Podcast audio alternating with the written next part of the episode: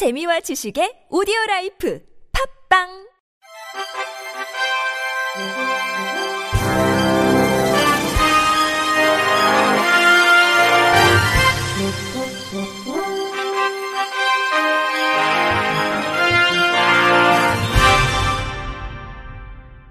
청취자 여러분 안녕하십니까? 삼월 이십오일 수요일 케이비아이씨 뉴스입니다. 미래한국당은 어제 선거대책위원회 대변인으로 시각장애 피아니스트 김예지 씨와 조수진 전 동아일보 논설위원, 허어나 한국이미지전략연구소장을 내정했다고 밝혔습니다. 이번 미래한국당 공천에서 비례대표 십일번을 받은 김 대변인 내정자는 선천성 망막색소 변성증으로 시각장애를 갖고 태어났지만 일반 전형으로 숙명여대 피아노 전공 학사와 음악교육 전공 석사를 거쳐 미국 존스 홉킨스 대학과 미스콘신 메디슨 대학에서 피아노 석사 학위와 박사 학위를 받았으며 바이애슬론 선수로도 활약 중입니다. 미래한국당 관계자는 이날 연합뉴스와의 통화에서 헌정사상 처음으로 여성 시각장애인 대변인이 탄생한다며 김 대변인 내정자의 안내견인 조이에게 비례대표 영번을 주는 방안도 검토 중이라고 말했습니다. 미랄복지재단 헬렌켈러센터가 시청각 장애인 유권자의 참정권 확대를 위해 총선 당일 통역 서비스를 지원합니다. 헬렌켈러센터는 다음 달 팔일까지 사 일오 총선 시청각 장애인 통역 서비스에 사전 신청을 받고 사전 신청자를 대상으로 총선 당일 서비스를 지원할 계획입니다. 신청 대상자는 서울시에 거주하는 시청각 장애인으로 시각과 청각 모두 전혀 활용할 수 없는 장애인이면 누구나 신청할 수 있으며 서비스 신청 시 촉각수어 통역인이 신청자가 요청한 시간과 장소로 직접 찾아가 서비스를 제공합니다. 서비스 내용은 투표 절차 설명, 투표장 내 동선 안내, 투표 용지 설명, 기표 용구 사용 방법 안내, 투표 보조 용구 신청 등입니다. 통역 서비스 지원을 원하는 시청각 장애인은 미랄복지재단 헬렌켈러센터 이메일 또는 전화 공칠공 팔칠공팔 구육오일로 신청하면 됩니다. 미랄복지재단 헬렌켈러센터 홍유미 팀장은 촉각만이 유일한 소통수단인 시청각 장애인을 위한 투표 편의가 전무한 상황이다. 이에 총선 당일 투표소를 찾는 시청각 장애인들이 어려움을 겪을 것이라 보고 통역 서비스를 제공하기로 했다고 취지를 밝혔습니다. 이어 향후 공약집 통역 등 관련 서비스를 확대하고 중앙선관위에도 진정을 넣어 시청각 장애인도 비장애인과 동등한 참정권을 보장받을 수 있도록 활동할 계획이라고 덧붙였습니다. 전남 여수시가 장애인 단기 거주시설 건립을 추진합니다.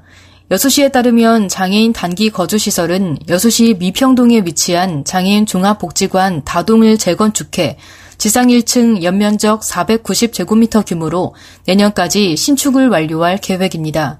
시는 장애인에게 일정 기간 주거, 일상 및 지역사회 생활을 제공해 보호자에게 단기간 휴식을 제공하는 한편 장애인의 사회적 안전장치로서 센터의 역할을 기대하고 있습니다.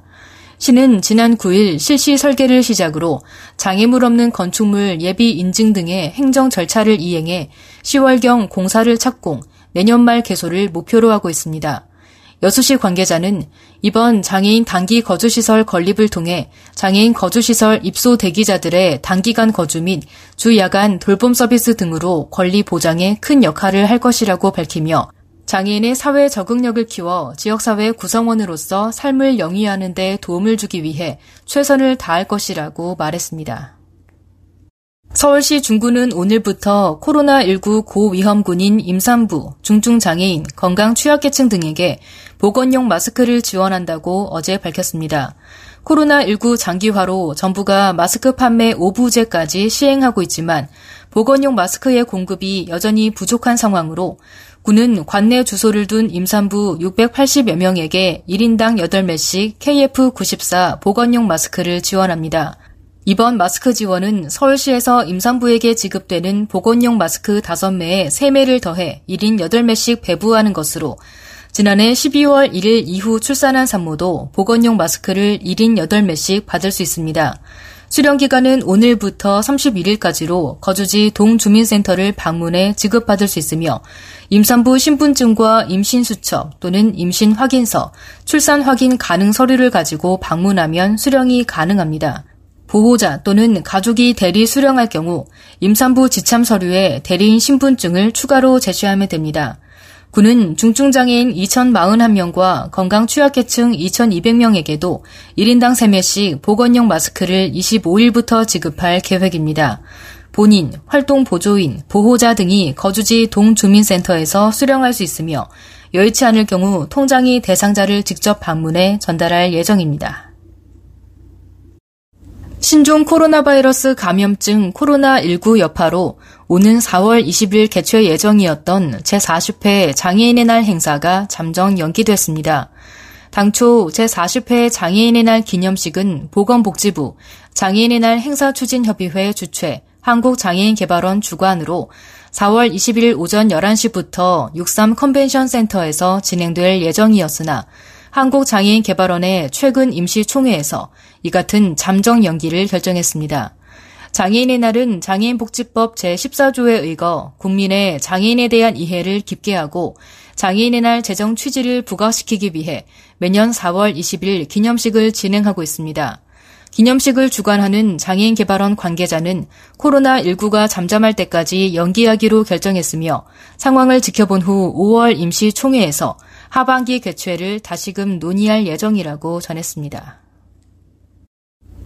끝으로 날씨입니다. 내일은 오전에 제주도와 전남, 경남에서부터 비가 내리기 시작해 밤에는 전국으로 확대되겠습니다.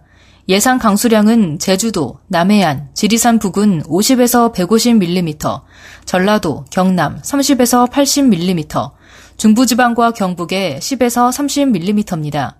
비가 내리는 동안 돌풍이 불고 천둥, 번개가 치는 곳도 있겠습니다. 오후부터 제주도와 해안에는 시속 삼십에서 육십 킬로미터의 강한 바람이 불겠습니다. 내일 아침 최저기온은 이도에서 십삼도, 낮 최고기온은 십오도에서 이십이도로 예보됐습니다. 미세먼지 등급은 전 권역이 좋음에서 보통 수준을 보이겠습니다. 다만 수도권, 충남은 오전에 일시적으로 나쁨 수준을 나타내겠습니다. 바다의 물결은 서해 영점오에서 일점오 미터, 동해 영점오에서 이 미터, 남해 영점오에서 이점오 미터 높이로 일겠습니다. 이상으로 삼월 이십오일 수요일 케이비아이씨 뉴스를 마칩니다. 지금까지 제작의 안윤환, 진행의 홍가연이었습니다. 고맙습니다. 케이비아이씨